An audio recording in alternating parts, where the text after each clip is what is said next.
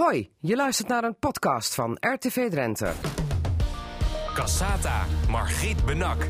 Het is zaterdag 1 juni 2019. Goedemiddag allemaal, dit is Cassata aflevering 1057 over onrust in boerenland. Nu het stikstofprogramma pas is afgeschoten, wat zijn de gevolgen? Moet de boer bijvoorbeeld straks een vergunning hebben om koeien in de wei te laten schijten? Promovendus Bert Wienen uit Assen deed onderzoek naar het overmatig labelen van probleemkinderen in het onderwijs. Het Radioforum bespreekt het nieuws van deze week. En speciale tafelgast is vandaag Richard de Groot, organisator van het tweedaagse Hello Festival in Emmen, dat volgend weekend weer losbarst. Dat zometeen in Casata. Cassata, Margriet Benak. Radio Drenthe. Ja, stront aan de knikker in boerenland, zeg ik dan, want er dreigen weer onzekere tijden voor de boeren. De Raad van State heeft deze week namelijk het nationale stikstofbeleid afgeschoten. Ook wel bekend als het PAS, Programma Aanpak Stikstof. En boeren worden daardoor in hun uitbreidingsplannen bedreigd en kunnen er straks nog wel koeien in de wei schijten zonder speciale vergunning. Ik praat er zo uitgebreid in Casata over met jonge boer Roy Meijer, ook actief voor het Drentse Agrarisch Jongerencontact. En met directeur Reinder Hoekstra van de Natuur- en Milieufederatie Drenthe. Welkom heren in Casata. Eh, eh, Roy, je liet vanmorgen, voordat je hier naartoe kwam, eh, zag ik even de koeien nog in de wei. Nu het nog kan, meldde je, want zo erg wordt het? Als er gebeurt wat in de uitspraak staat, dan moeten we daar een vergunning voor aanvragen. Ja, dus als je straks koeien wil laten weiden in de wei, wat iedereen zo graag wil, koeien terug in de wei, dan kunnen ze niet zomaar schijten, maar dan moet je een vergunning hebben. ja, want het is onzeker volgens de Raad van State of een koe die scheidt in de wei misschien niet een plantje beschadigt in een Natura 2000 gebied. Ja, zo verstrekkend kan het gaan. Nou, we gaan er zo meteen eh, uitgebreid over praten, want de Natuur- en Milieufederatie Drenthe, die stak de vlag uit. Zo leek het. Even heel kort, Reinder Hoekstra, eh, toch ligt het wat genuanceerder? Ja, gemengde gevoelens heb ik gezegd. Eh, de uitspraak is op zich eh, goed voor natuurbescherming. Eh, in onze eerste reactie kwam het woord blij voor. Ja. Dat neem ik terug. Ik bied ook excuus voor allen die dat treft. Want ik denk dat het voor de boeren echt onzekerheid biedt. Maar Dat ging, best- even, dat ging even te ver, dat de Natuur- en Milieufederatie blij was? Ja, er was, er waren de eerste berichten van landelijk waren blij. Daar heb ik zelf ook nog op ingegrepen. Ik, ik ben helemaal niet blij met deze situatie. Ook niet blij met de uitspraak. Eh betekent wel dat er eh, heel wat moet gebeuren. En eh, ik denk dat dat de kunst wordt om dan niet blij te zijn met dat, de vlag uit te steken, maar gewoon met de overheid die als eerste aan zet is. En dan ook met de sector te kijken hoe verder. Ja, want er komen onzekere tijden. Maar zometeen mag u nog even verder uitleggen waarom u niet blij bent. Omdat het toch een natuur- en milieufederatie is. En de natuur lijkt hierin de grote winnaar. Maar hoe dat dan verder zal moeten uitpakken, ook met de boeren, daar komen we zo meteen uitgebreid over te spreken. Want zoals altijd is er een tafelgast. En eh, die heeft geen eh, zorgen over stront, maar heel andere zorgen of het allemaal goed komt. Ik heb het over Richard de Groot van No Limit Events. Want het staat weer voor de deur. Het grote festival. En ik wou bijna al zeggen retropop. Maar ik moet even wennen. Het Hello Festival. Mm, Ja, dat is ook zo, ja. ja ik moet je eerlijk zeggen, het, dat Hello is er al ingebakken, dus de retropop gaat er steeds verder af, hoor. Maar, Ja? maar de basis is natuurlijk wel de mensen die altijd kwamen, eh, die retropop gewend zijn. En eh, ja, die, die, die moeten we natuurlijk wel vasthouden. Maar waarom moest het zo nodig anders? Nou, omdat je, er zijn eigenlijk twee redenen voor. Eén reden is omdat toch wel veel bands die willen, er zijn een aantal bands die willen niet op een festival optreden waar de naam retro in voorkomt. En dat zijn toch bands vanuit, vanuit het verleden. En wij moeten eigenlijk de aanwas van, eh, van, jongen, van onderaan hebben, dus jongeren. En als jongeren zeggen, we gaan naar retropop, dan denken ze van, ja, die oude meuk, daar gaan we niet naartoe. Dus vandaar dat Maar we... is, is retro oude meuk? Want eh, jij zat hier vorig jaar en toen zei, toen zei ik ook van wat is nou retro? En toen zei je van alles van gisteren is retro. Ja, eigenlijk wel. Dat is, dat, in principe is dat natuurlijk ook zo. Alleen een, eh, een jongere die kijkt er heel anders tegenaan. En de bands die kijken er ook anders tegenaan. Ja? En, Ja. en die gaan eerder voor een Hello festival dan voor retro. Nou, ik zou je zeggen, als wij retropop nog steeds hadden gegeten, dan was Lenny Gravis niet gekomen, dan was Keen niet gekomen, enzovoort, enzovoort, enzovoort. Nee, maar Dus jullie hebben wel gedoe gehad over de naam. Want toen ik de eerste keer hoorde van het Hello Festival, dacht ik, nou hallo zeg, Hello. Maar en toen was er ook een organisatie die zei van hallo, wij heten al Hello. Ja, maar dat, eh, dat, dat, is, dat is een, een verhaal apart. Wij hadden eh, gelijk, eh, toen we de naam bekend hebben, eh, hadden, hebben wij gelijk bij eh, het Benelux Merkenbureau hebben we dat ingeschreven. Ja? Wij kregen op 13 november vorig jaar kregen we bericht dat ons festival was ingeschreven. En op 14 november deed de andere organisatie een spoedverzoek om de naam in te schrijven. Oh, Dus ze waren gewoon te Ze waren laat. gewoon voor te laat. Ze hadden gewoon niet, eh, niet ingele- ingelezen. Oké. Dus wij hebben ons mm, geen moment zorgen gemaakt. Dus jullie waren wat beter bij de les. Wij waren beter bij de les. Ja. Ehm, ehm, Hello Festival. ehm, eigenlijk de eerste editie van het Hello Festival. Ja. Maar eigenlijk officieel alles bij elkaar. Want jullie zijn sinds 2002 bezig. Is Ja. het de 18e editie hè, voor Ja. komend weekend? Ja, ja.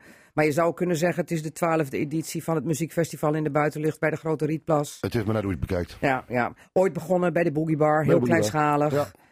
En een beetje uit de kruiden gegroeid. Ja, nou ja, een beetje. Want geef nog even aan, toen jullie ooit begonnen, over hoeveel bezoekers hadden we toen? Eerste jaar twee, 1000 man. Toen twee jaar 1350. Drie jaar 2500. En toen gingen we van 6 naar 10 naar 12. Ja. Et cetera, et cetera. En wat werd het vorig jaar ook alweer? Voor het Eh, eerst een vorig jaar tweedaags hadden we- festival? nou, vorig jaar was het een beetje anderhalve dag. Dus hadden we vrijdagavond en de, de zaterdag. We hebben nu bewust voor het Pinkster gekozen. Twee gelijkwaardige dagen. En wij verwachten dit eh, volgende weekend eh, zo'n beetje 30.000 mensen. 30.000. Ik las op een ander bericht 40.000. Ja, kijk, de, we willen natuurlijk altijd wel, eh, wel, wel groeien. en Ik groeien dacht al, groeien. rupsje, nooit genoeg. Dat was in het begin even, maar je moet ook even met, eh, met beide beentjes op de grond staan. En 30.000 is een mooi getal hoor. Ja, 30.000 realistisch, maar kan de Grote Rietplas, want dan hebben we het over twee keer eh, 15.000, Ja, neem ik aan. Ja, Kan de Grote Rietplas dat aan, met gemak. volk? Met, gemak. Met gemak. Ja. Vorig jaar hadden jullie voor het eerst een tweedaags festival. Ja. Nou ja, anderhalf daags dan, eh, eh, om, omdat je dat net zei. Is, is dat goed bevallen? Ja, maar vandaar ook dat we gaan nu twee dagen doen. Ja, maar dan kan ik me ook voorstellen dat je dan langer moet zoeken en ook meer geld eh, op tafel moet leggen eh, voor grote namen. Dat klopt. Dat Ja. klopt. Maar goed, dat is ook een, eh, een, een, een weg die we ingeslagen zijn. Wij zeggen, we, we willen twee gelijkwaardige dagen hebben. Ja, en we willen ook wat grotere eh, artiesten hebben. Nou, en dan, dan kom je hierop uit, ja. Mm. Ja. Is dat ook de reden dat jullie, eh, of heeft dat met Pinksterweekend te maken, dat jullie nu in plaats van vrijdag en zaterdag de zaterdag en zondag hebben gedaan? We hebben bewust het Pinksterweekend gekozen. Maar er was ook een beetje eh, andere mogelijkheden. Waren er eigenlijk ook niet. We, we hadden wel het plan om met jullie te gaan. Maar dan hebben wij ja, maar dat aantal- zei je hier vorig Ja, jaar. We willen klopt. naar jullie, dat klopt. want... Dat klopt, maar dan hebben we gewoon een aantal leveranciers die of met Consultancy zitten of met het CT zitten. Dus dan moeten we in één keer, hebben we twee dagen en vijf nieuwe leveranciers. En dat werd ons een beetje te gek. En toen Ja. hebben we gezegd van dan gaan we gewoon naar het Pinksterweekend. Ja, maar betekent dat dat nog steeds in de planning staat om ooit toch naar jullie te gaan? gaan- Want leg nog even uit waarom dat belangrijk is om naar jullie te gaan. Nou, omdat dan eh, de, de, tour, de toeren van, eh, van de meeste artiesten beginnen. Dus dan hoeven ze niet apart op te halen. En dat scheelt gewoon, eh, dat scheelt gewoon vreselijk veel geld. Ja, want nou moeten jullie extra geld op tafel leggen omdat ze speciaal naar Europa of naar Ja. Nederland moeten komen. Ja, dat klopt. Ja. Met hoeveel geld werken jullie eigenlijk qua begroting? Al genoeg. Ja, genoeg. Ja, Maar, nou, nee, waar hebben, waar we het over? Nee, maar dat, dat gaat over een paar miljoen. Een paar miljoen wel. Ja. Oké. En het springt altijd aan de goede kant eruit, toch? Voorlopig nog wel, ja. Voorlopig nog wel. Ja. Wat maakt het Hello Festival zo uitzonderlijk? Nou, we hebben een fantastische locatie. eh, bij de Grote Rieplas. Eh, we hebben een, een heel gemoedelijke sfeer. Het is een beetje een familiefestival. Dus eh, papa en mama gaan met zoon en dochter naar het festival. En ene, ene, de, zeg maar, de dochter en de zoon die gaan die kant op. Eh, papa en mama gaan de andere kant op. Maar het is ook een beetje een mengeling van dat jong een beetje de oude muziek leert kennen. En oud een beetje de jonge muziek leert kennen. Maar En gaat Jong dan wel naar de oude muziek? Jazeker, jazeker. Ja? Ja, ja, ja. Oké, want als ik dan een naam zie staan van Mitch Ewer, Ja. van, van Ultrafox, Ja. van eh, Vienna, dat bekende nummer, dan denk ik, daar, de, de, de jeugd heeft daar niks mee, Die toch? slaan ze misschien over, maar de Golden Earring bijvoorbeeld is wel een hele populaire act, ook onder de jongeren. Ja, de Golden ja, Earring. Ja, ja, ja, ja. ja. God, die zijn niet stuk te krijgen, hè? dat gaat maar door, die Golden Earring. ja. Ik Ja, zie, en, en, en natuurlijk die, de, de, de wat ouderen, die gaan naar een kraantje papi en een lille kleine en een eh, raas en een De ouderen? Jazeker. ja? Eh, we zijn eh, twee, jaar, twee weken of drie weken geleden zijn we zelf in eh, Avas geweest bij Kraantje Papi. Waanzinnig. Wat Is een show. Oké, ik dacht dat het juist de jeugd zou Nee, aanspreken. dat moet je zien. Dat, maar dat gaat iedereen zien. Oké. Ja. Nou, het wordt een enorme wisselwerking, hoor ik wel, tussen jong en oud. En Ja. wat ze dan gaan zien. Ehm, zometeen praten we verder wat er allemaal bij komt kijken om zo'n enorm groot muziekspektakel, wat steeds groter en groter wordt, om dat allemaal op poten te zetten. En hoeveel mensen bij de organisatie zijn betrokken. Want we gaan even praten over een ander spektakelstuk. Ehm, want dat mag je wel van spreken als je het hebt over het programma Aanpak Stikstof. Eh, dat is dan de PAS, oftewel gewoon het Nederlandse stikstofbeleid. Dat is deze week vernietigd. Het is een strijd met de Europese natuurwetgeving. En dus, zei ik zo net ook al, ging bij de Natuur- en Milieufederatie Drenthe de vlag uit. Reinder Hoekstra, maar je hebt al gezegd van... We hebben eerst gezegd, we zijn blij, maar eh, excuses daarvoor. Want daar kwam toch ook wel kritiek op dat jullie eh, aanvankelijk zo blij waren met deze uitspraak? Nou, kijk, we zijn pas blij als het, eh, als het beleid wat gemaakt is in Nederland werkt. En we hebben al bij, voor de aanvang van de pas onze twijfels geuit als Natuur- en Milieuorganisaties landelijk. En eh, dit, deze uitspraak heeft heel veel gevolgen, heeft heel veel onzekerheid. Eh, het geeft ook voor niet alleen de landbouw, het geeft op allerlei plekken de vraag van hoe nu verder. Ja, want, Ja, want en- leg even, even kort uit, in heel simpel Nederlands. Waar praten wij over als we het hebben over het programma aanpak stikstof? Ja. Vanaf 2015 hebben we dat gehad. In de notendop eh, ligt een eh, stikstofdeken over Nederland, veroorzaakt door allerlei eh, uitstoters. En dat is uh, bemestend. Dus uh, net zoals je planten geef je ook bemest. Maar uh, te veel mest is slecht voor heel veel planten. En met name heel veel natuurgebieden hebben er last van. daar, heel veel kwetsbare soorten zijn over afhankelijk van heel weinig voedingsstoffen. Dat zijn 118 gebieden in Nederland. Die worden beschermd op basis van Europese regels. Mm En daar moet de overheid voor zorgen. En wat er nou aan de hand is, is dat de, de, de stikstofdeken deken is er. die mag ook in, in, in tijd langzaam teruggaan. Die moet terug van Europa. En dat gaat niet goed genoeg in Nederland. En de Raad van State heeft gezegd, het, het beleid was zo opgebouwd dat je als het ware het, uh, stikstofmaatregelen neemt om de hoeveelheid stikstof terug te uh, brengen. Uh, maar wat de overheid ook deed, is gaven alweer rechten voor uitbreiding van stikstof uit, vooruitlopend op die terugname. En Maar, daar, eh, heeft, de- de, de- daar heeft de Raad van State van gezegd, dat kan niet. Dat is een beetje op de pof beleid. En je veronderstelt dat het, eh, dat het goed gaat met de vermindering. Eh, en dan geef je alvast weer rechten uit. En dat kan dus niet meer. Maar rechten eh, in de vorm van eh, boeren mogen uitbreiden, dat, Ja. daar heb je het dan over? Ja, en het punt is, dat is ook meteen het lastige. Het is een soort deken, dus het is overal, ook in Drenthe. De bronnen zijn ook overal. En het beleid was erop gebaseerd dat je die, die deken aanpakt in een Nederlands verband. zodat er dus ruimte voor een individueel bedrijf ontstaat om eventueel een uitbreiding eh Maar dan moet eerst de, de, de stikstof Ja. lager zijn. Alleen dat is niet echt gelukt. Nee, dat is niet gelukt. Maar ook het hele systeem eh, om eerst iets aan de deken te doen en dan eh, daarbinnen wat ruimte te geven aan individuele bedrijven.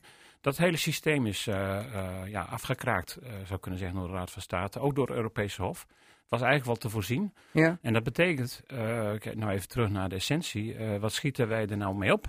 Eh, Ja, nou, want je zou kunnen zeggen, de natuur is de winnaar eh, hierin. Die wordt beschermd. En ik zie al nee schudden. Zolang, eh, zolang die stikstofdeken blijft en eh, niet, die stikstof niet teruggaat, is er geen winnaar.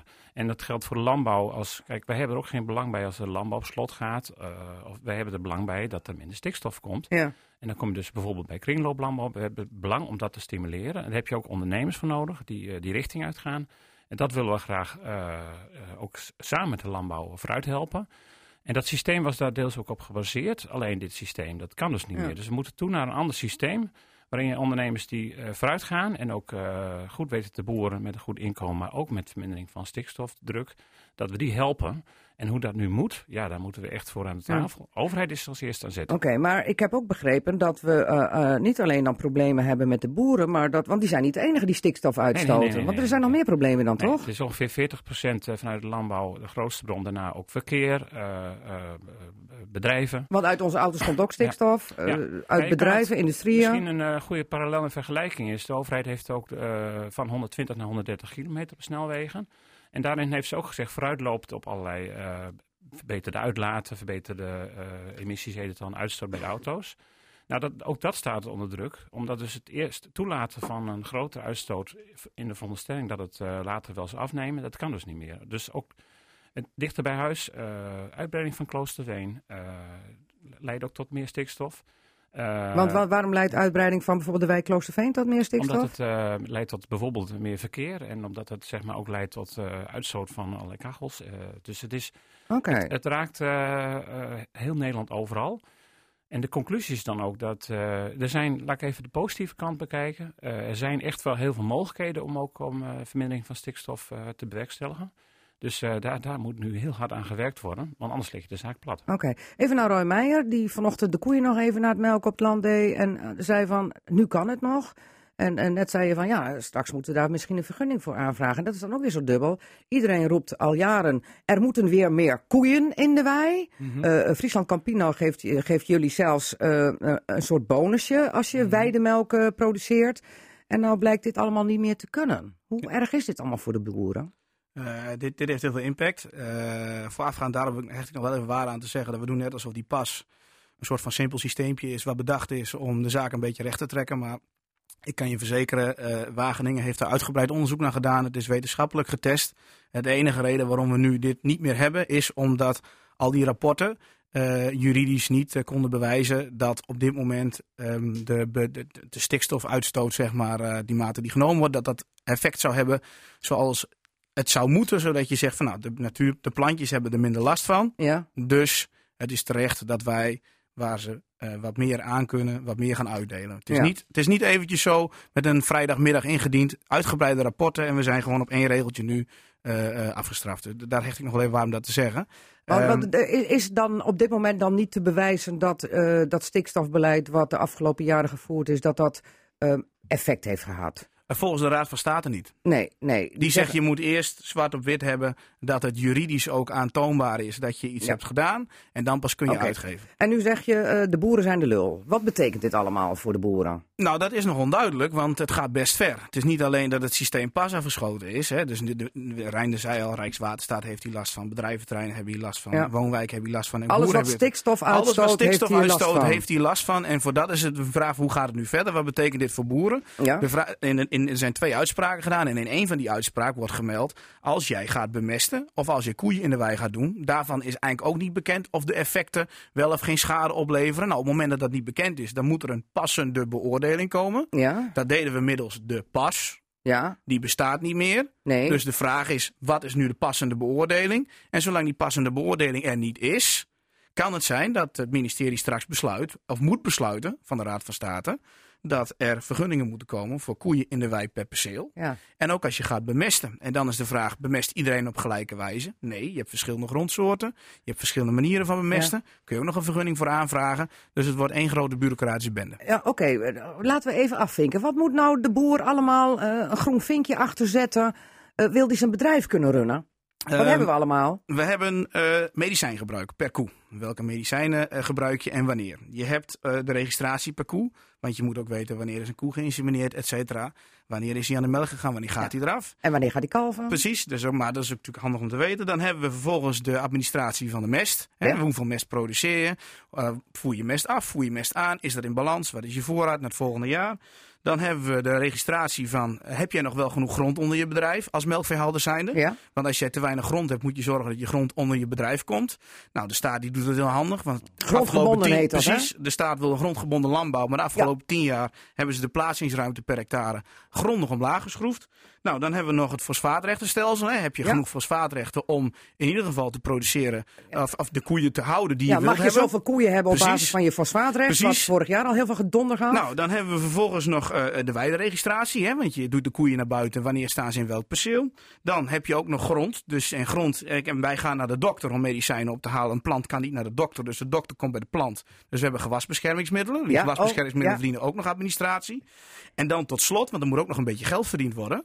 Is er ook nog een boekhouding waarin je bijhoudt wat er inkomt en wat er uitgaat. Want de Belastingdienst komt ook nog een keer langs. Ja, oké. Ik, ik snap nu dat de boeren overstappen op een melkrobot.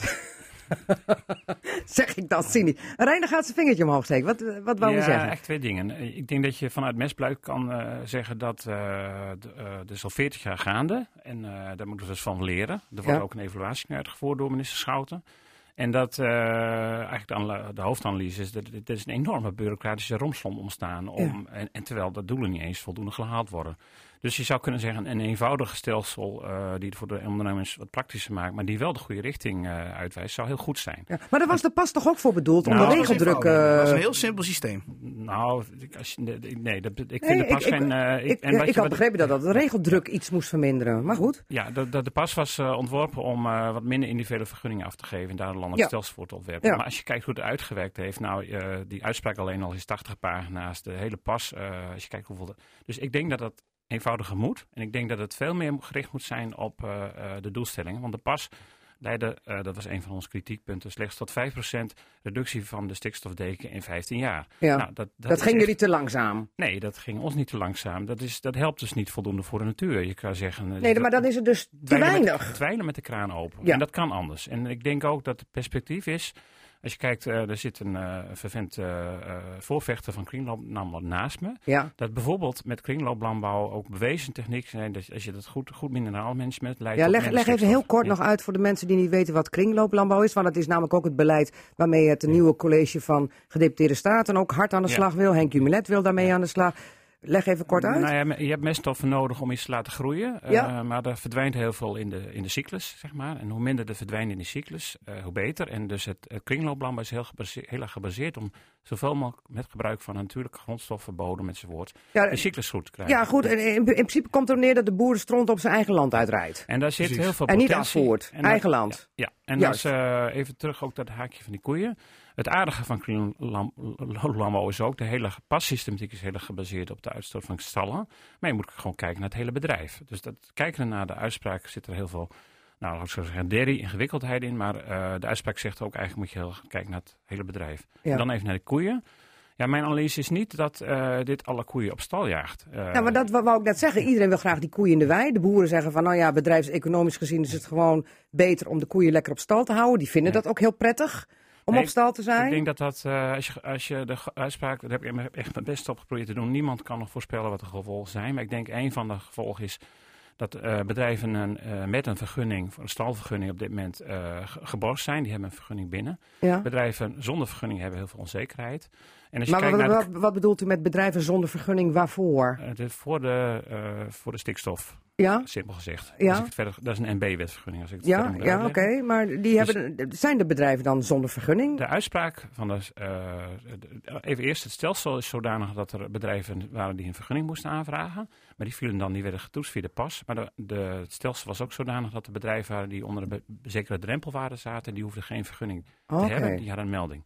De Raad van State zegt nu, bedrijven die al een vergunning hebben, moet een recente vergunning zijn, die zijn gezekerd van hun rechten. Maar zodra er is veranderd in het bedrijf, eh, dan eh, ontstaat de situatie dat het misschien vergunningplichtig wordt. Oké, en, en, de, en, de, en de bedrijven die dan alleen een melding hadden en geen vergunning, komen die nou in de Nou, zolang er, eh, ja, nee, ik, denk het niet. Zolang het, dat hangt dus heel erg af van de, wat de overheid nu gaat doen. Het nieuwe stelsel. Het is niet zo dat ze morgen direct in de shit zetten. En het, het tweede is ook van eh, de veronderstelling dat dit eh, de koei op stal eh, jaagt, eh, hoeft ook niet zo te zijn. Want? Ehm, Waarom niet dan? omdat ehm, als je kijkt, de Raad van State zegt dat de stikstof wordt gemeten op basis van de, niet alleen de staluitstoot, maar ook de uitstoot op de weide. En dus die, die som van stal en wei, dat wordt nu bepalend. Het is wel zo dat er dus, ehm, eh, als dit doorgetrokken wordt, deze uitspraak, dat er meer bedrijven een individuele vergunning moeten aanvragen. Ja. Dat zou zelfs zo Dus er zijn. moet weer een vergunning Ja. bij aangevraagd Maar- worden. Bij melkveehouderij is het zo dat eh, bij een aantal bedrijfstypen juist het, de weidegang leidt tot minder ammoniakemissie. Dus het kan in sommige situaties ook het omgekeerde effect hebben. Dus laten we stellen dat het eh, voor heel veel bedrijven onzekerheid biedt. Ja. Dat de overheid nu duidelijkheid moet geven over de bedrijven die nu in, de- in de omstandigheden zitten. Wat moet ik nu? Hè, moet ik nou wel of geen vergunning aanvragen? En dat we met elkaar een nieuw stelsel moeten Oké. ontwerpen. Romein, jij zat net heftig eh, eh, ja te knikken, eh, Mhm. of, of nee te knikken bedoel ik eigenlijk op het moment dat, dat de, de koeien niet weer op stal worden gejaagd. Jij ziet dat anders. Nou, ik vraag me dat af. Ik heb de uitspraak ook gelezen en ik vond hem vrij strikt. Ik vond hem heel duidelijk eh, dat men niet de gevolgen kon overzien. En het is waar dat je in je MB-vergunning kan opnemen. Nou, ik doe de koeien ook naar buiten, dus er zitten minder in mijn stal. Dus vanuit mijn stal komt er minder ammoniak de lucht in. Maar ik, die wordt straks wel weer geplust met ammoniak die in de weide wordt geproduceerd. Nou, wat is een weide? Hoe bepaal je wanneer in welke weide iets uitgestoten wordt? Nou, ik, ik denk dat dat wel gevolgen gaat hebben. Ja. Ik, ik, dat is in ieder geval ingewikkeld. Dat Heel en- ingewikkeld. Ja, want precies. er komt nog meer, er komt meer kopzorgen dus op die boeren eh, af. Eh, Ja. Hoe is het eh, nu in boerenland? Eh, onrust, paniek? Nou ja, we hebben natuurlijk een roerige maand. Hè? Eerst Bokstel. Ja, Dan hebben we van de week de een minister die die eh, een, brief naar de Kamer stuurt en zegt van... eh, jongens, ik heb eigenlijk iets te veel fosfaatrechten uitgegeven, dus ik moet even weer wat terughalen. Ook dat nog, want dat hebben we ook nog. Hè? Want fosfaatrechten hebben eigenlijk in principe ook te maken met eh, uitstoot, ammoniak, ja, stikstof. Dit fosfaat dan in dit geval. Ja, fosfaat. maar dat komt ook allemaal door ja, de stront, zeg maar. Ja, om het het even plat te zeggen. Zo simpel is het. En, en dan kom je nu nog de, die pas eroverheen die afgeschoten wordt. Ja, het klopt. En, eh, dit is, en, en ik ben wel blij, ben ik heel eerlijk in. En dat is misschien niet het goede woord om te zeggen blij, maar wel. Ik, het, het, is, het is positief voor de agrarische sector dat niet alleen de agrarische sector hier last van heeft. Stel dat alleen de agrarische sector hier last van had, dan had, was ik bang dat we niet zo hoog op het prioriteitenlijstje komen. En nu heeft de staat er zelf last van. De grote bedrijven hebben er ook last van. Door de uitbreiding van Precies, snelwegen, et Precies, cetera. dus ze zullen wat moeten gaan verzinnen. Oké, Reiner Hoekstra, even tot slot. Wie, wie moet er nu wat eh, gaan doen? Nou, het eh, Rijk als eerste samen met de provincies. Want die zijn, eh, als, eh, ja, die zijn eigenlijk de hoofdspelers voor het maken van dit beleid. Je zou in, in, in aansluiting op Roy, je kunt als eerste een aantal grote bronnen het snelste aanpakken. Met, hè, dus dat, waar kan je het snelste bij? Ehm, en je zult eigenlijk als je kijkt naar de hele bureaucratie en het, de, ja, de, de hele uh, ja, het circus rond het mesbeleid, zou ik maar zeggen. Het heeft een goede aanleiding en doel is goed.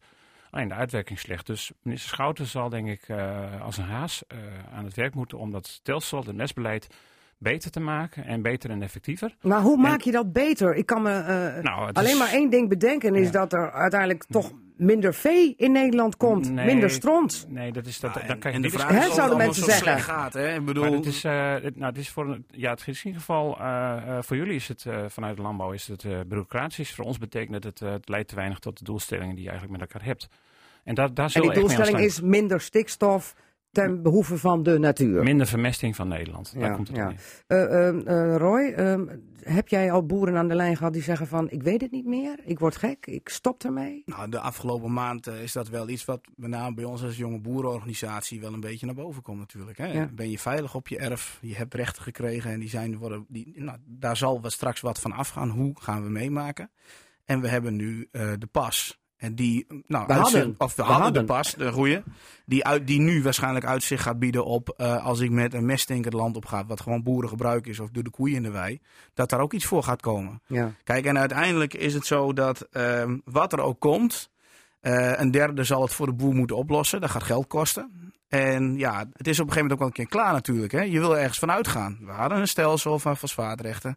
we hadden een stelsel dat heette de pas. En voor boeren was de pas vond ik wel een vrij duidelijk systeem. Ja, dat is nu allemaal weg. In ieder geval pas. Een uh, interessante casus overigens dat de overheid die vijf jaar dit uh, beleid heeft gevoerd, wat eigenlijk zo slecht in elkaar zit. Uh, wie daar nou de schuldige van is en of de sector daar ook niet richting overheid een appel moet doen. Ja, maar dan weet je wat er gebeurt. We kunnen wel aankomen, dat gaat heel lang duren en de rekening wordt op korte termijn betaald. Oké. In ieder geval moet Carola Schouten, landbouwminister, haar boerenverstand gebruiken en uh, dit uh, varkentje gaan wassen. En wel zo snel mogelijk. Uh, vat ik het zo goed samen, heren? Zo is het. Goed zo. Reinder Hoekstra van de Natuur- en Milieufederatie Drenthe. En Roy Meijer van het Drents Agrarisch Contact. Dank jullie wel en succes met dit probleem.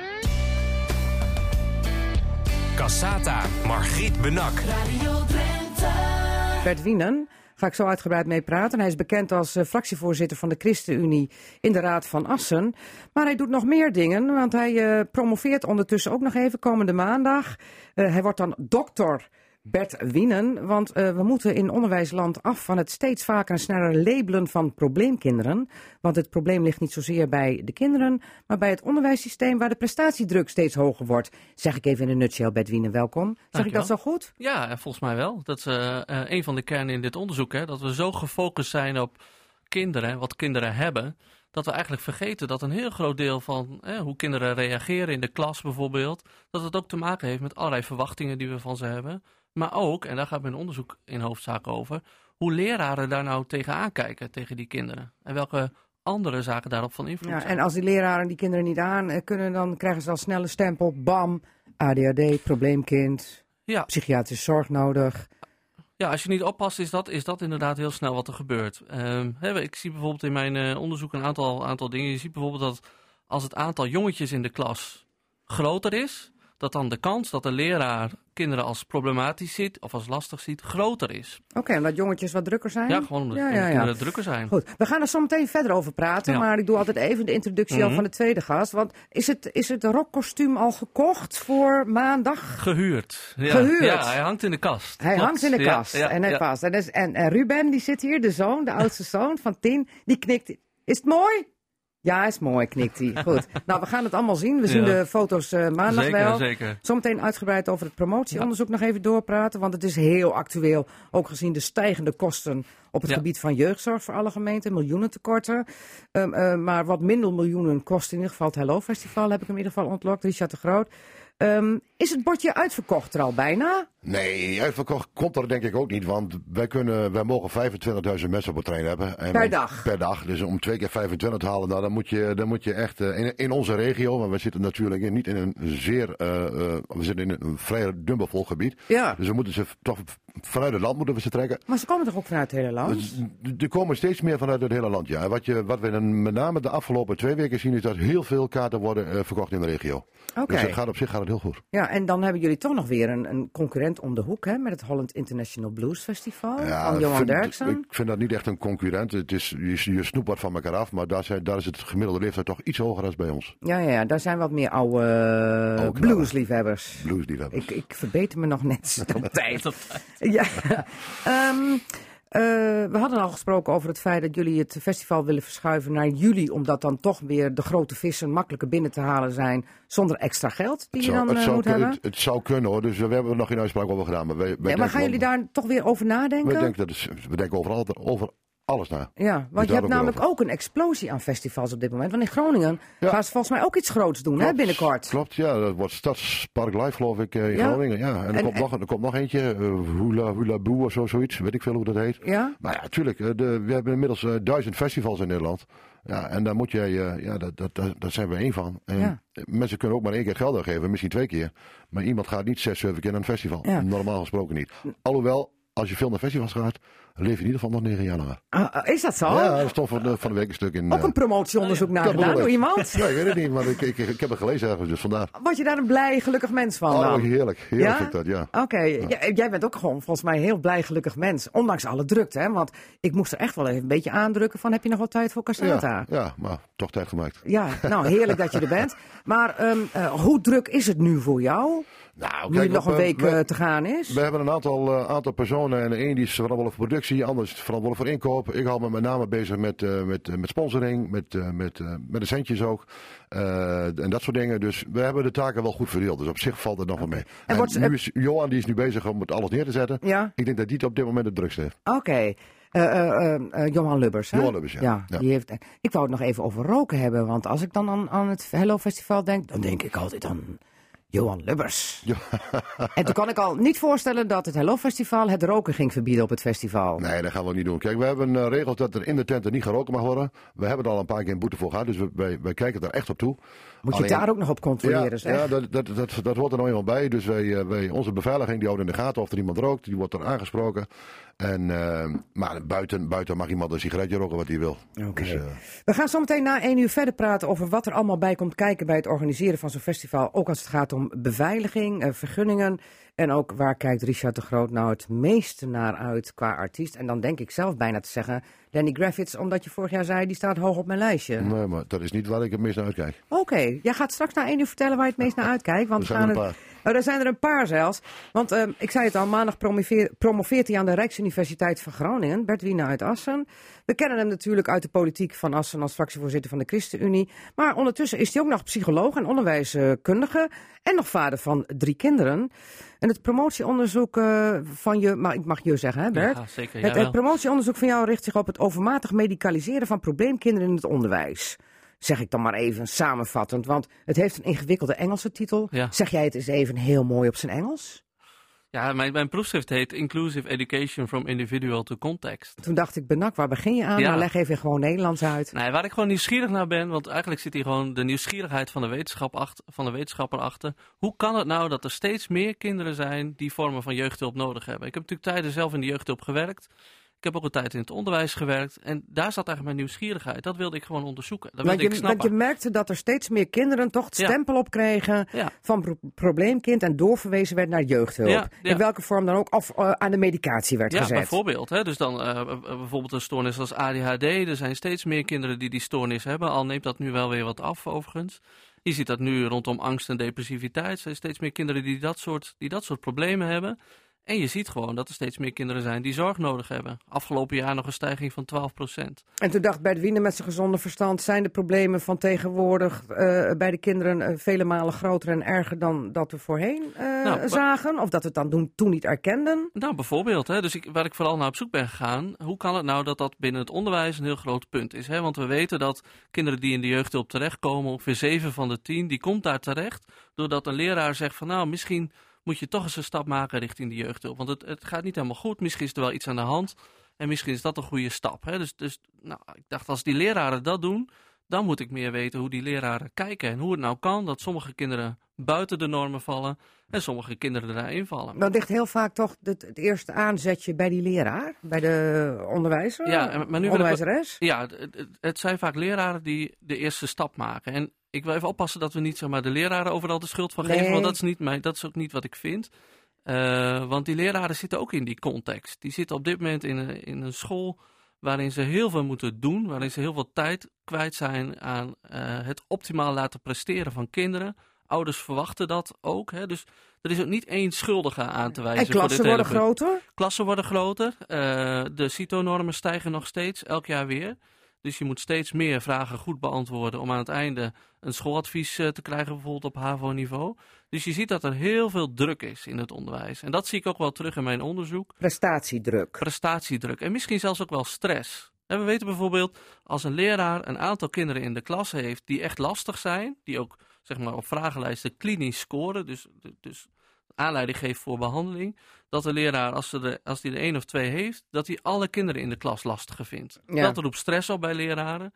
En we weten ook uit allerlei onderzoek dat juist die stress er weer voor zorgt dat er nog meer kinderen als lastig worden ervaren. Ja. En wat we dan in Nederland doen, is dat we onderwijs en jeugdhulp optimaal willen laten samenwerken. En wat je dan krijgt, is dat dus al die kinderen, eh, zeg maar, vervolgens worden doorverwezen naar de jeugdhulp. Ja. Terwijl we daarmee een heel belangrijk ding uit het oog verliezen, namelijk, ja, hoe kan het nou dat die kinderen op deze context zo reageren? En Ja. zouden we ook in die context niet dingen anders kunnen ja, jij noemt het context, maar het is de omgeving De die je bedoelt. Hè? De, ja, de- de het, systeem, Ja, de klas, de, manier waarop we van de kinderen van alles verlangen. Ook als ouder. Ja. Want als, als mijn kind dan naar het VB, VMBO zou gaan, nou, mijn zoon gaat naar het VMBO.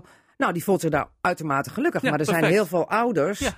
Die vinden dat dan te min. Ja, dat kan niet. Ja, dat Want, waarom kan dat niet? Want we hebben ook een diploma-inflatie. Ja, we hebben ook nog een diploma. Ja, nou ja, dat heb ik. eh, eh, Want ik ben natuurlijk op zoek naar wat er, allemaal, wat, Ja. wat er allemaal meespeelt. Een van die dingen is dat je tegenwoordig voor een baan waar men vroeger een MBO-niveau voor vroeg, vraagt men nu HBO-niveau voor. Dus je ziet dat, de- dat eh, het belang van een hoog diploma dat dat steeds belangrijker wordt. Ja, nou, daardoor- we hadden net een voor- eh, hier een boer aan tafel zitten. Ja. Iedereen dacht, nou ja, als je niks kan worden, kun je altijd nog boer worden. Nou, dat geldt tegenwoordig ook niet Nee, meer. nee, nee, als je ik. kijkt wat die allemaal aan Ja, eh, vergunningen en Nou, toestanden moeten doen, zeg. Ja, je moet aan steeds hogere eisen voldoen. Ja. Om, om, dus dat is die eh, diploma-inflatie inderdaad. Dus daar, daar zit ook een, eh, ook een punt. Ja. En wat is dan grosso modo ehm, eh, het advies van deze dokter Nou, kijk, een wetenschapper, die legt eerst, eh, een wetenschapper legt eerst de boel bloot. Die laat eerst, Ja. eerst zien wat er allemaal speelt. Hè. Dus daar, dat is het grootste onderdeel. Als je nou kijkt naar advies, dan zou ik bijvoorbeeld leraren veel meer tijd en ruimte willen geven. Om eh, ehm, eh, zeg maar alles aan te kunnen bieden aan kinderen. Eh, misschien helpen kleinere klassen bijvoorbeeld eh, eh, goed. Ja, dat zou de leraar heel graag willen. Maar ja. dan zit je weer met die financiering van het onderwijs, waar de onderwijsbonden Ja, al regelmatig voor de straat op zijn ja, gegaan. Ja, klopt. Dus, hè, dus als je, als je zeg maar, hoog over politiek wat zou willen, zou elke investering die we in het onderwijs doen, denk ik eraan bijdragen dat het probleem in de jeugdhulp kleiner zal worden. Ja, dus eigenlijk is dat winst. Want als je dan het geld wat je nu allemaal kwijt be- bent, die miljoenen tekorten die gemeenten hebben op het gebied van jeugdhulp, hulp, waarbij de vraag de afgelopen jaren enorm gestegen Enorm is, toeneemt, ja. dat je hè, met, met miljoenen tekorten bij de gemeenten tot gevolg, dat als je aan, aan- daar wil, kun je van afraken door aan de andere kant in het onderwijs meer te investeren, zeg Ik denk je. als wij meer gaan kijken naar het verband tussen hoe we het onderwijs organiseren en het aantal kinderen wat in de jeugdhulp terechtkomt, Ja. Ehm, als we daar meer aandacht voor hebben en daar dus meer in investeren, dat we dat terug gaan zien in het aantal kinderen wat, eh, minder aantal kinderen wat vorm van jeugdhulp nodig Ja. heeft. Zeker. En zou dan ook eh, de eisen die we allemaal aan de kinderen stellen, zowel als school, als eh, misschien bedrijfsleven, maar ook als ouders, dat dat een tandje minder kan? Nou ja, ik denk inderdaad dat, dat we daar breder over moeten nadenken. Hè? Dus ik zie het aantal kinderen wat jeugdhulp nodig heeft meer als een symptoom van de samenleving die we met elkaar hebben bedacht. Waarin het niet één schuld heeft of één doelgroep sch- schuld heeft. Maar ik denk wel dat we veel meer dat gesprek zouden moeten voeren. Hoe Ja. maken we de samenleving weer zo dat we veel minder kinderen laten weten dat ze ziek zijn? Ja, want eh, we hebben een beetje last van de labelcultuur. Ja, ik denk dat dat wel in ons zit. Ja. Ja. ik denk dat ook in scholen, dat zie ik ook wel in de dagelijkse praktijk als je op scholen komt. Binnen no time ligt de vraag op tafel, misschien heeft dit kind wel dat of dat. Ja. En dat is het begin van de label. Ja, of Maar, dat iemand gewoon druk is en dat tegenwoordig is het dan een stuiterbal en daar moet dan even Ritalin in of een pilletje, want dan wordt hij wat rustiger. Ja, nou ja, dus, maar ook dat heeft twee Heel plat kanten. gezegd, Ja, hè? want als je inderdaad vindt dat de kinderen het goed moeten presteren, moeten ze wel een half uur of drie kwartier op hun stoel kunnen zitten om überhaupt de rekenopgave te kunnen maken. Mhm. Ja, en dat redden sommige kinderen alleen inderdaad als er een diagnose ADHD en een pilletje uh, bij zit. Ja. Eigenlijk is het heel, ja, heel logisch allemaal. Dat zou niet moeten. Nee, waarom zouden we dat doen? Waarom zouden we dat doen? Dus uh, um, dan heb je zo'n proefschrift. Ja. Uh, valt het dan toevallig nu samen? Want hoe lang ben je ermee bezig geweest? Ja, ik ben ongeveer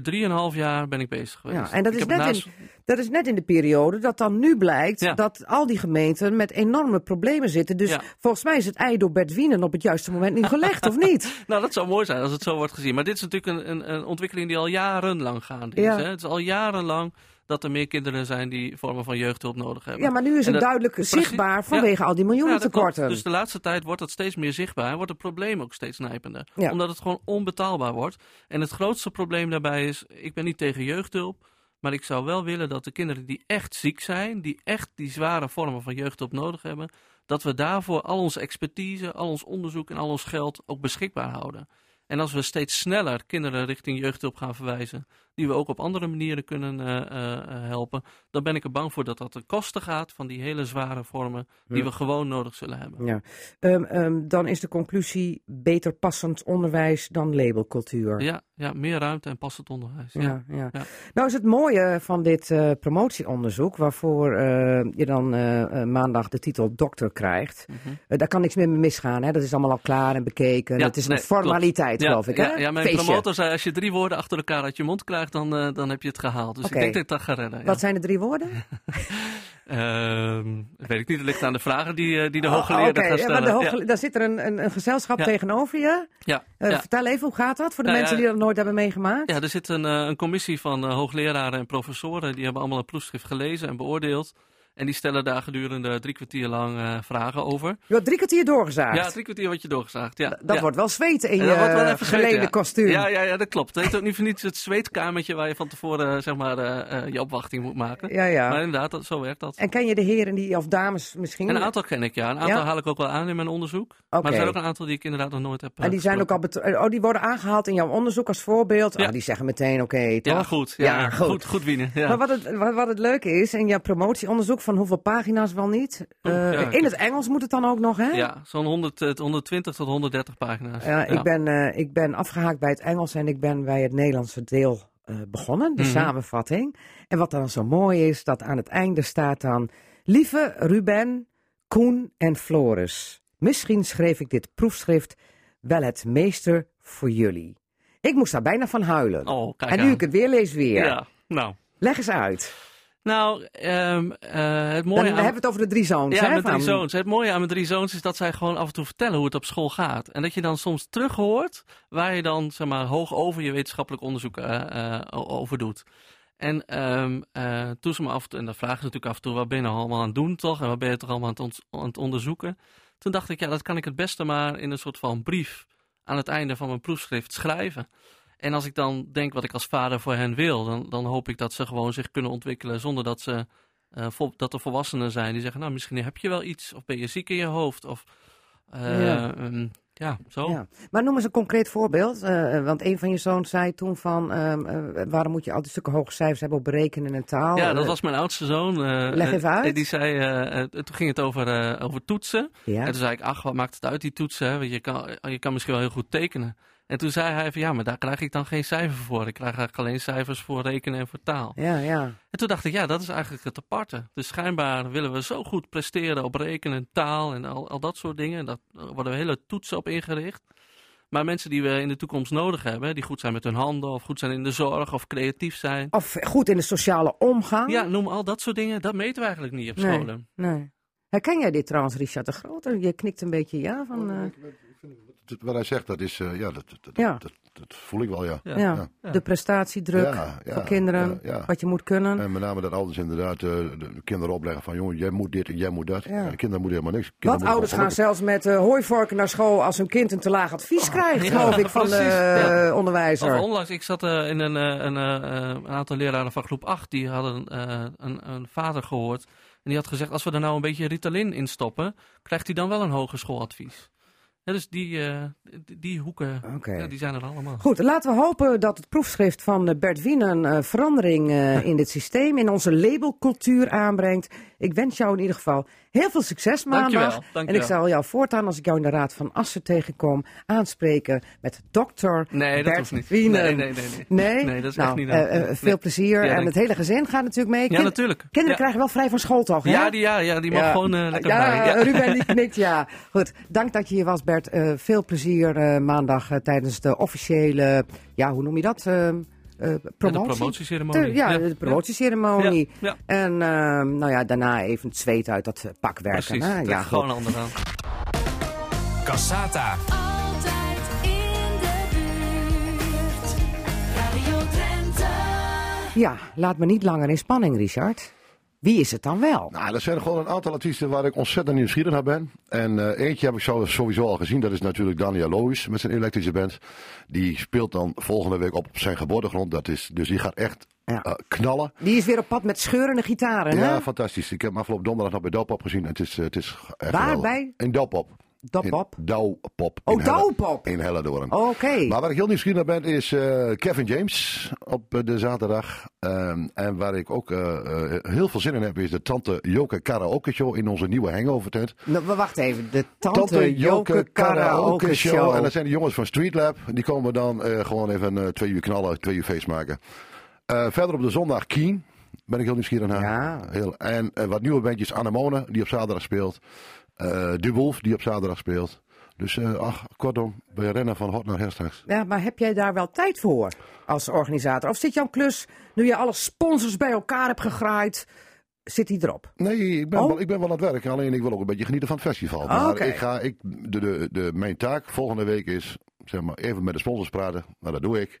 En vervolgens ook even het veld op. Ja, ja, want het grote werk zit toch wel aan de voorkant? Zit dan wel aan de voorkant, ja. Ja, ja. Hoe zit dat met die sponsoring trouwens? Eh, eh, we hebben een poosje natuurlijk de klad erin gehad, eh, waarbij financiering van grote projecten allemaal wat lastiger werd door de economische crisis. Dat is, de economie is weer aangetrokken. Wordt het voor jou ook makkelijker om voor het Hello Festival mensen te strikken die dan Nee, willen hoor, ik heb- sponsoren? Ik heb, er helemaal geen last van gehad. Nooit dat ging, niet? Dat ging, nee hoor, dat ging elk jaar gewoon weer door. Ja? Iedereen die wilde graag bij zijn. Iedereen. Ja, En, en, en, er valt eh, heel weinig af. En er komt aan de onderkant natuurlijk wel wat bij. Ja, oké. En als we dan een grote sponsor... Wat is nou een grote sponsor? Je hoeft niet per se een naam te noemen. Voor hoeveel steekt hij dan in het festival? Eh de, uh, moet weer bedragen noemen, daar heb ik niet zoveel zin in. Eh, grote sponsors, Unive bijvoorbeeld, Volker Wessels is een grote sponsor. De Rabobank is een grote ja, hou sponsor. nou maar op. Ja, nou, nou, ja Dus oké. ja, eh, ja, en, en wat krijgen die dan voor terug? Een grote bord? Die eh? krijgen wat reclame natuurlijk terug, maar het belangrijkste wat ze vinden is dat ze VIP-kaarten terugkrijgen, zodat ze familie, relaties, kennissen mee kunnen nemen Oké. naar het festival. En al die sponsors, eh, eh, hoeveel VIP-kaarten geef jij uit op zo'n festival? Zaterdag 800 en zondag ook 800. Dus, Maar ik, zondag heb ik nog een paar beschikbaar, maar daar zit ik al bijna over de 600. Welke dag doet het het best trouwens nu in de voorverkoop? Eh, de zaterdag wordt iets beter, iets beter. Het scheelt niet zo heel Ja, veel. we hoor, hebben het, want op, op wat voor Dus dat aantallen scheelt, eh, zitten we nu? Dat scheelt 1500 eh, per, per dag. Dus op Oké. zich valt er wel mee. Nee, wat is, er- wat is nu tot nu We- toe de verkoop ticket? Wij, zitten nu op 14 zo'n beetje op de zaterdag en 12,5 op de zondag. Oké. Maar met name de laatste week, dus, dus elk jaar... zo de 14.000 laatste- hè? Ja, ja, ja, En 12,5 De laatste week gaat het, gewoon, gaat het gewoon nog een keer over de kop. Ook, en ook aan de kassen kunnen ze nog kaarten kopen, dus Oké. het wordt mooi weer. Dus En, en hoe is het met de camping? Oh, die zit redelijk vol hoor. Ja? dat gaat mooi. Oh, hoeveel plekken zijn er? We hebben nu 1550 man op, eh, op de camping. Ja. Nou, dat was vorig jaar waren het 1100, dus dat is een behoorlijke stijging. En hoeveel plekken is er? Ah, we hebben nog een stukje grond ernaast liggen hoor. Dus Oké. Dus het kan, eh, als het moet, dan kan het naar 2000. Daar kan het naar 2000. ja, ja, en ja. wordt dat ook een beetje steeds meer, eh, omdat het nu een tweedaags festival is, is dat steeds meer in? Ja, eigenlijk kamperen? wordt, eigenlijk wordt het wel een kleine driedaags festival. Want op vrijdag hebben we, hebben we ook een feestje voor de campinggasten. Oh, met Dus muziek. Met muziek. En waar speelt dat dan? In de hangover tent. In de Hangover-tent. Ja. Want eh, de Hangover-tent is eigenlijk een nieuw een podium nieuw- hè, voor ja, dit is een jaar. nieuw podium waar, eh, waar, eh, waar van alles gebeurt. Bij een Hangover denk ik aan de kaarten trouwens. Ja, maar dan hebben we bijvoorbeeld een uurtje songfestivalliedjes. Hebben we een uurtje Neue Deutsche Welle. Hebben we een uurtje Hollandse hits. Een uurtje punk, eh, et cetera, et cetera. Dus dat loopt de hele dag Ja. van het door. En dan En- komt ook Diggy Dex en dan komt ook Nielsen. En, en, en die tante Hupplepup En karaoke. tante Yoga Karaoke, die komt daar ook. Tante Joke karaoke. Ja. Ja. En dan hebben we natuurlijk ook de huiskamer nog met nieuwe opkomende Drentse bandjes. want hoeveel podia heb je nu op het Hello Festival? 1, 2, 3, 4, 5. Vijf, want er is Ja, een vijfde bijgekomen hè, met het Drents eh, Talent Stage. Ja, ja. Dus ja, nou, de huiskamer die was er wel al. Alleen Oh. we proberen wat Drentse bandjes even zeg maar, een podium te geven. Oké, Ja. oké. Dus eh, je bent toch wel elk jaar weer aan het vernieuwen? Ja. Dat moet ook. Moet ook. Ja, want als je, als je niet vernieuwt, dan, wordt het, eh, ja, dan krijg je ieder, jaar hetzelfde. En dan is het zo van, jongens, ik heb het nu wel gezien, die gaan nu naar een ander festival. Ja, maar er Dus komt we toch willen- altijd nieuwe artiesten?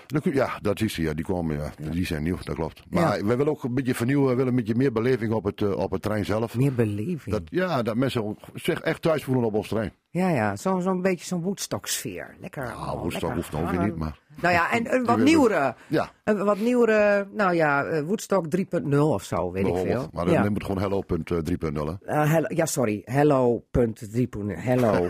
ik moet er altijd nog even aan wennen, aan hello. Ah. Hoeveel mensen zijn er straks nou op de been? Met, eh, ik heb het dan niet over eh, gasten, maar over organisatie. Orga- ja, maar organisatie, vrijwilligers, artiesten, dan praat je over ongeveer duizend mensen die dan op het trein zijn voor ons. Duizend mensen die dan zorgen voor het vermaak van ehm, minstens 30.000 mensen. Ja. Oké. Ja. En dat is ook elk jaar weer groter hè? en meer. Ja, dat was vorig jaar ook wel zo'n beetje nu. Ja? Maar alleen, we krijgen nu meer artiesten, dus er komt ook meer een gevolg achteraan. Ja. Wie, eh, welke artiest heeft nu de meest eh, eh, bizarre wens? Oh, daar kan ik jou geen antwoord op geven. Nee? Nee. Geen gekke dingen dit Nee. jaar? Nee, Nee? nee. Niet dat ik... maar goed, Harvey die regelt dat allemaal, dus misschien dat hij nog wat tegenkomt. Oké. Maar ik heb nog niks eh, vreemds gehoord, moet ik zeggen. Nee, want sommige artiesten hebben het hoog in de bol en die willen dan van alles. En Ja. Nena was er vorige keer, en, of nee, die was er niet vorige keer, maar die was er eens een keer. Die wou alles wit en toestanden. en leren- de koningin wij- kwam langs, zeg wij maar. leren ook, hè, dus wij vertellen al gelijk in het begin van... dit is wat wij willen bieden. En dan zit dit en dit en dit zit er allemaal bij in. Dus Oké, dus de hoge, hoge verwachtingen worden gelijk eh, wij- ingedrukt. Wij, wij, leren zelf ook natuurlijk. ja, ja. ja. ja. Is het voor jou nog altijd een feest? Of is het wel, ligt er wel zo'n druk op je, omdat het natuurlijk nu zo groot is geworden van als het allemaal maar goed gaat en als het maar slaagt? Ja, kijk, het gaat erom dat de mensen die komen, dat die gewoon een fantastische dag hebben. En dan genieten wij ook. Ja, ja. Jij kwam hier binnen eh, samen met, eh, met jouw vrouw eh, of partner Ina. En toen zei ik van, goh Richard, dit weer van dit weekend, dat heb je vast graag. Volgend weekend ook heel graag. en toen zei jij, Nee, helemaal niet, want het is veel te warm. ja? Dus ideale festivaltemperatuur is 22,6. Dan is het. Dan is het. Ja, ja, dan is het. Dan drinken ze lekker, dan hebben ze het naar je zin. Kijk, als het zo heet is als van het weekend, dan de eerste 4, 5, 6 biertjes die erin gaan, die klappen er enorm in. Ja. Dus mensen zijn eerder dronken eh, en dan krijg je dat soort toestanden. En dat moeten we eigenlijk niet hebben. Maar ik dacht juist, het is hartstikke goed voor de omzet, want er wordt flink gezopen dan Nee. daar. Juist niet. Juist niet. Juist Nee. niet. Nee.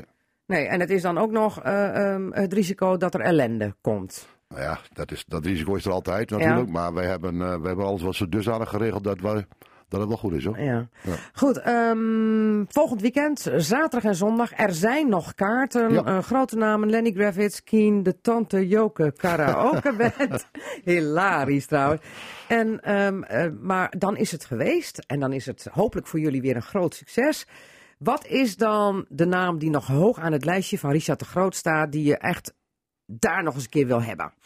Ja, er zijn er, er, zijn er sowieso wel meer. Want Duran Duran heb ik ook al eens een keer genoemd. En Madness en, en eh, Sting die, dan- die dan nu naar Groningen gaat. Ja, Ja, zo, zijn er, zo zijn er nog veel was meer. Groningen jullie te slim af? Of? Nee, die waren gewoon iets eerder. Dus wij zijn nu ook al bezig met artiesten voor volgend jaar. Dat, dat, dat, Nu voordat het festival er Ja, is, ja, ben je nu- toch alweer bezig. Ja, ja, dat moet. Want de- die plannen die beginnen nu allemaal. Dus ze gaan nu dan de toertjes van volgend jaar gaan ze allemaal Ja. in elkaar zetten. Ja. Ja, dat moet erbij zijn. En omdat er steeds meer festivals bij komen, zoals nu Groningen, Ja. eh, moet je oppassen dat ze je niet afpikken. Ja, maar ja, goed. Ja, dat, is, dat ligt aan jezelf. Ja, ja. Ja. Maar is het dan ook soms niet handiger dan twee voor de prijs eh, van één? Of Nee, net maar zo werkt andersom? dat niet. Maar zo werkt dat nee? niet. Nee, nee, zo werkt dat niet.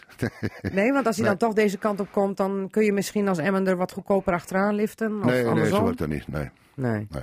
En de naam die je dan graag wil, wat Ja, je ooit nog wil meemaken. Kings of Leon, Killers, eh, Editors, eh, dat, soort, dat soort bands, dat lijkt me helemaal geweldig. En hoe vaak ga jij nou naar optredens toe om dat allemaal eens even te bekijken? Want Heel toch- vaak. Ja? Ja. Ben je altijd op pad? Wij zijn, eh, wij zijn toch wel regelmatig met z'n tweeën op pad, ja. Of met z'n vieren. Ja. Ina mag mee. Ja. Ina mag mee, ja. Ja. Ja, ja. En dan in het buitenland, Ja, nee, maar ook in, in Nederland, in AVAS eh, heel veel, in Ziggo heel veel. We gaan veel festivals bij langs.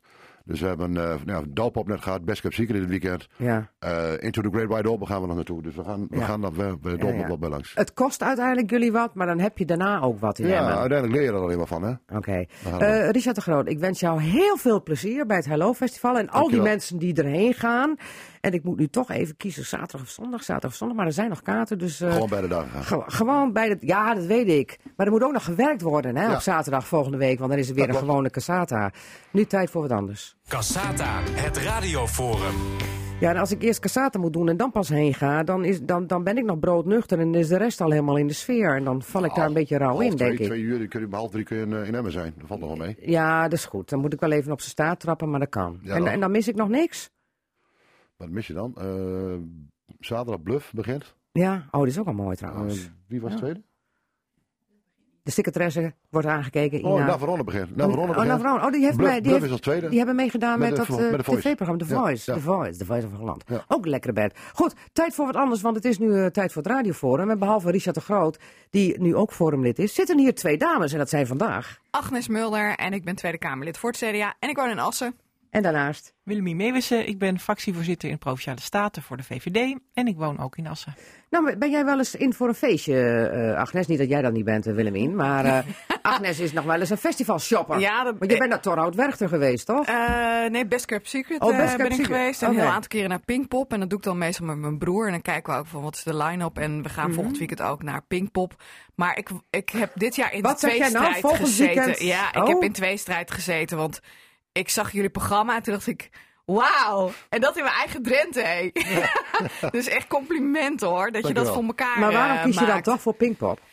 Ja, eh, je gaat natuurlijk ook met iemand anders naartoe. Dus Ja. eh, samen kijk je van welke artiesten vind je leuk. En we zijn er al zoveel jaren samen naartoe. Dat is ook een beetje een traditie geworden. Ja. En het is ook voor het eerst dat het in dit weekend ook eh, volgens mij echt het uh, Pinksterweekend is. Ja. Dus ik ga maar kijken volgend jaar ik dat eh, ga oplossen. Want eh, ik hoor allemaal mooie bandnamen voorbij komen die jij nog op je wishlist hebt. En Ja, eh, ja, dan- die wil ik ook wel zien. Ja, dat is mooi.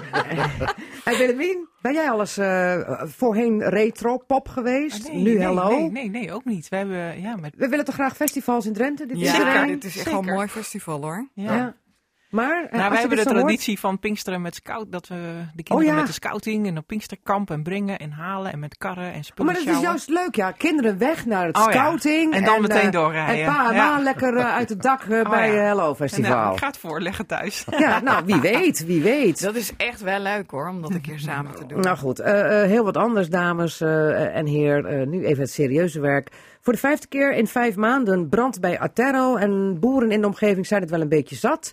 En eh, zijn ook wantrouwig. eh, denken dat er veel meer afval wordt verwerkt daar dan eh, eigenlijk is toegestaan. Nou, Aterro ontkent dat. Maar ze willen wel dat er nu eens wat strenger wordt opgetreden. Want zo kan het niet langer. Wat zeg jij dan, Willemien Meeuwsen? Ehm, nou, we hebben daar ook vragen over gesteld. Want ja, het is ons ook opgevallen. Dus wordt, er zijn ontzettend veel branden. Hè. Elke week is het bijna weer raak. Ja.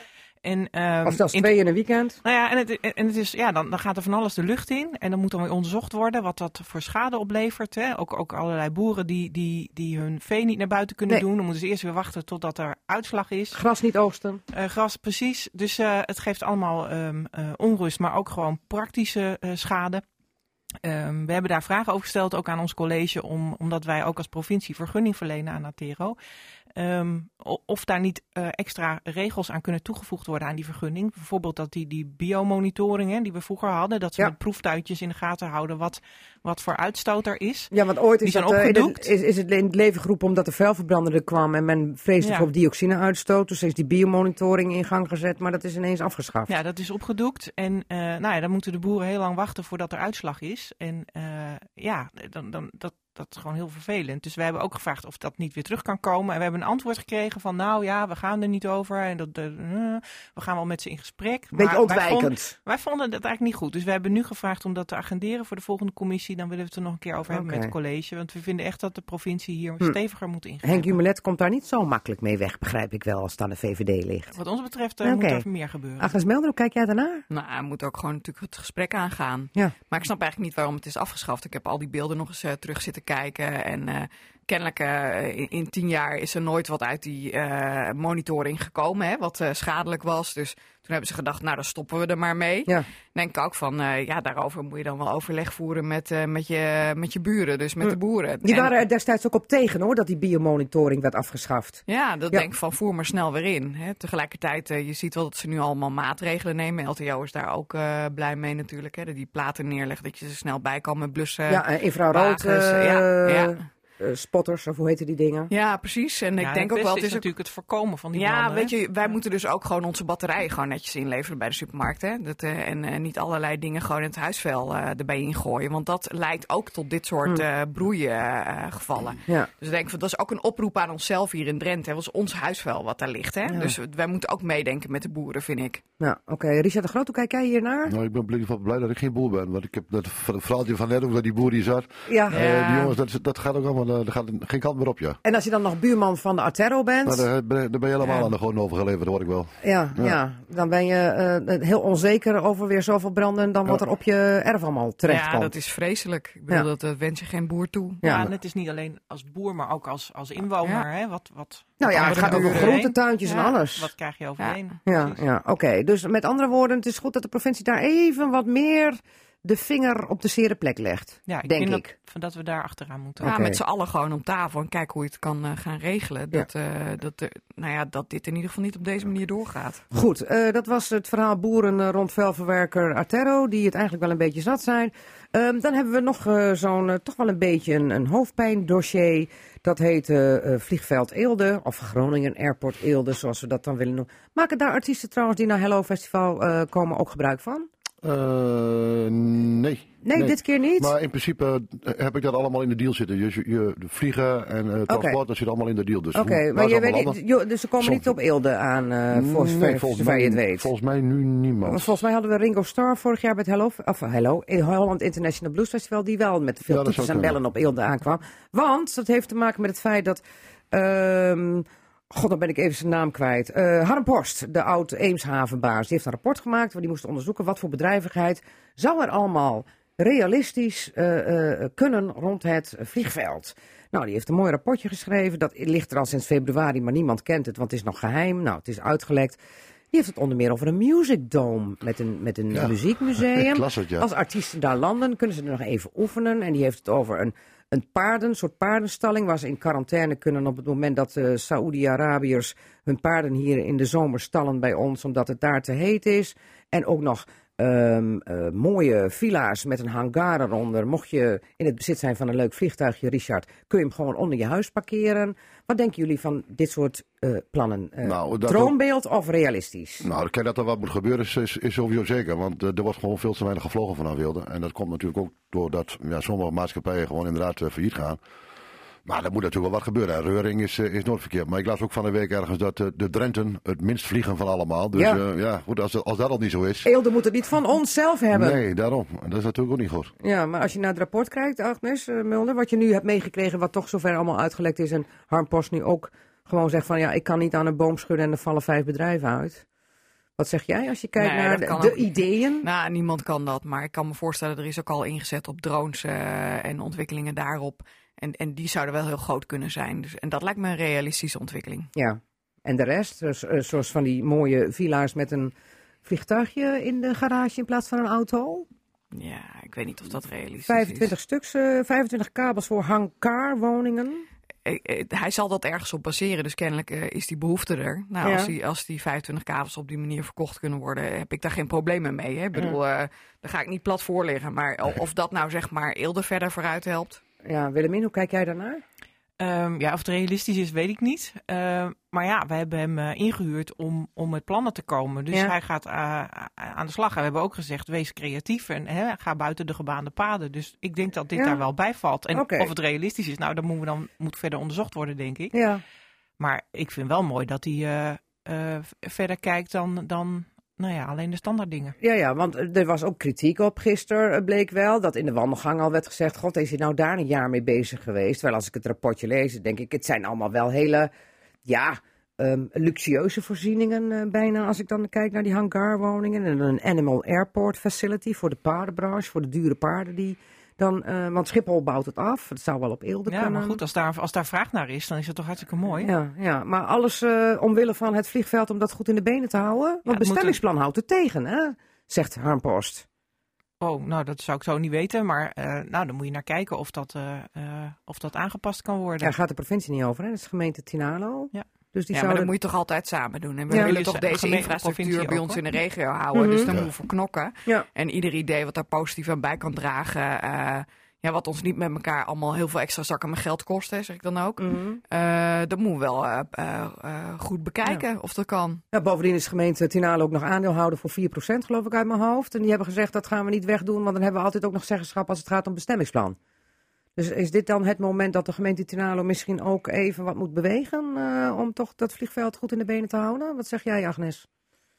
Als je, als je een vliegveld in je eigen gemeente hebt en, en je gaat ervoor, dan moet je er ook echt voor gaan. Ja, ja. En wat zeg jij dan Ja, Richard? vind ik ook. Ja. Ja. Ja. Nou, en het staat ook in het nieuwe programma hè, van het college van Ja, de provincie. mee Dat we, dat we de ontwikkeling van de, het gebied rondom eh, de, de, de luchthaven verder willen uitbouwen. Ja.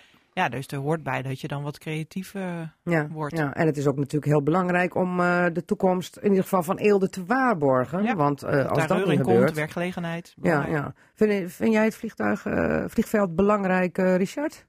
Nou ja, belangrijk. Ik bedoel, het, het ligt er nu, dus eh maak Ja. er gebruik van. Ik, ik vlieg graag vanaf Eelde, moet ik Ja, zeggen. jij vliegt er wel vanaf. Ja, ja, ja, zeker. Als Het is makkelijk, hè? Lekker En dan- dichtbij. oh, heerlijk. Als je naar Londen gaat, pak je daar even eh, een vliegtuigje. Je bent er zo. Ja, maar je denkt dan niet even aan het milieu, zeg maar. Wat andere mensen zeggen. Eh, nee, daar denk ik niet naar. Nee, nee. Eh, Agnes, Niet als ik in een vliegtuig zit. Ik zag jou nog zonnepanelen eh, daar. Ja. eh, Ja, In gebruik prachtig, nemen. eh, maar dat is dus ook creatief. Hè? Hoe ga je dan om met je beschikbare ruimte? En dat je wel zorgt dat je die hernieuwbare energie er ook krijgt. Ja, dat, dat vliegen, we weten allemaal dat dat eh, niet het allerbeste is voor het milieu. Dus eh, eh, ja, dat is ons, aan ons allen, zeg Ja. maar, op heel veel terreinen om allerlei acties te nemen. En ik ga niet tegen iemand zeggen, jij mag dit wel of jij mag dit niet. nee. Dat vind ik zo maar vertrutting jij ten vliegt toch zelf ook als vanaf Ik Eelde? vlieg, ik heb daar wel eens vanaf gevlogen. Ja, ja. Nou ja, goed, dat scheelt weer kilometers richting Ja. Schiphol. En dat scheelt ook weer CO2-uitstoot. Zeker. als je dan toch gaat vliegen, of het nou van Schiphol is of van Eelde, dan is Eelde dichterbij, toch? En dan Willemien knikt. Ja, ik vlieg ook graag vanaf Eelde als het kan. Ja. Goed, ehm, we gaan afwachten eh, of het eh, eh, toch een droombeeld is, een wensbeeld of realisme. Want iedereen moet er nog weer een plasje over doen, over dat rapport van Harmpost. Even tot slot, het aardbevingsmonument. Het andere monument, wat eigenlijk ook nog een klein eerbetoon is. Aan Meent van der Sluis, ooit verguisd geoloog, waarvan de NAM zei... het is helemaal niet waar dat aardbevingen door gaswinning komen. Nou, heeft helemaal gelijk gehad. Alleen Meent heeft het nooit meer mee mogen maken, want die was toen al overleden. Is dat dan toch mooi dat er zo'n monument daar staat? Met zo'n groot eh, stalen eh, baksteen met een dikke scheur erin. Wat dan symboliseert de aardbevingsellende. Willemien? Nou, ik vind het voor Meent van der Sluis mooi dat dat eh, er staat. Aan de andere kant, voor de provincie denk ik, ja... Het, het vestigt wel weer heel erg de aandacht daarop hè, en op de problemen. En ja, Ja. ik weet niet of... Maar die zijn er Nou, toch? Ja, die zijn er zeker. Ja. Ja. Maar eh, verdient hij ook een monument? Ja. Nou ja, eh, eh, ja. Ja, oké. Komt Ja. van ver. Ja, Agnes nou ja, hij verdient, en we- we doen dan verdienen er veel meer mensen. een- een Ja, nee, Dus ja. maar goed. Hij is voor gek uitgemaakt zelfs. Nou, hij heeft zeker eh, heel veel te verduren gehad en dat is onterecht geweest. Ja. Agnes? Ja, goede zaak. Beide kanten van de medaille laten zien. Ja. We hebben heel lang gedacht dat het heel veel voorspoed eh, zou brengen. En heeft het ons allen ook gebracht. Maar de mensen zitten nu wel diep in de shit daar hoor. Ik vind het echt heel verschrikkelijk. ja. Het is ook een tegenhanger van de gasmolecuul die ooit door de NAM werd Ja. geschonken. Hè? Dat die bedoel daar ik. Dat aan ik. diezelfde weg staat. Zo van eh, de, de, de, de prosperity, hoe noem je dat? Eh, nou Voorspoed. ja, het voorspoed inderdaad. Het zou het brengen en uiteindelijk brengt het een heel bak ellende. Hoe kijk Ja, jij daarnaar, Richard? brengt een heel bak ellende, ja. Ja. ja. Maar Ja. verder heb ik me daar eh, niet zozeer in verdiept. In Nee, maar de naam Meent van der Het Sluis, die zegt jou wel wat? Nee, want zegt die, me helemaal die niks. komt uit jouw streek. Die Ja, komt uit Emmer Kompas. Ja, dat zal maar. Ik ken hem dus niet. Nee, nee, Nee, nee. Dat zijn we ook niks. En het aardbevings... Was jij er nog bij trouwens, Agnes? Want je hebt eh, ehm, ja, de gaswinning en aardbevingen in jouw Ja. portefeuille. Ik denk Ja, van, we jij hebben staat daar dinsdag, vast wel. We hebben dinsdag ook eh, weer een debat daarover. Met eh, zowel de premier als ook eh, met minister Wiebes. Ja, maar je was er niet bij bij de onthulling. Nee, ik was wel vorige week bij de toneelvoorstelling van de kinderen in uh, Hoogzand. En dat heeft best wel diepe indruk ook op mij gemaakt. En dat Eigenlijk is het gewoon verschrikkelijk dat, Ja. eh, dat kinderen dus eh, zeg maar een musical gaan maken over iets wat hun dus dagelijks zo bezighoudt.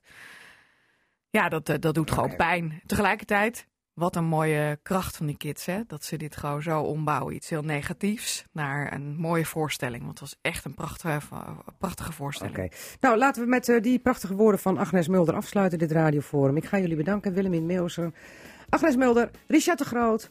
Geef ze van Jetje daar op het Hello Festival. Ik wens je een eh, mooi weer. Eh, 22,6 graden Ja. om precies te zijn. En dat is goed voor een succesvol Hello Festival. Dank dat jullie er waren. En volgende week is er een eh Casata natuurlijk weer. En misschien ga ik dan ook naar Hello Festival, wie weet.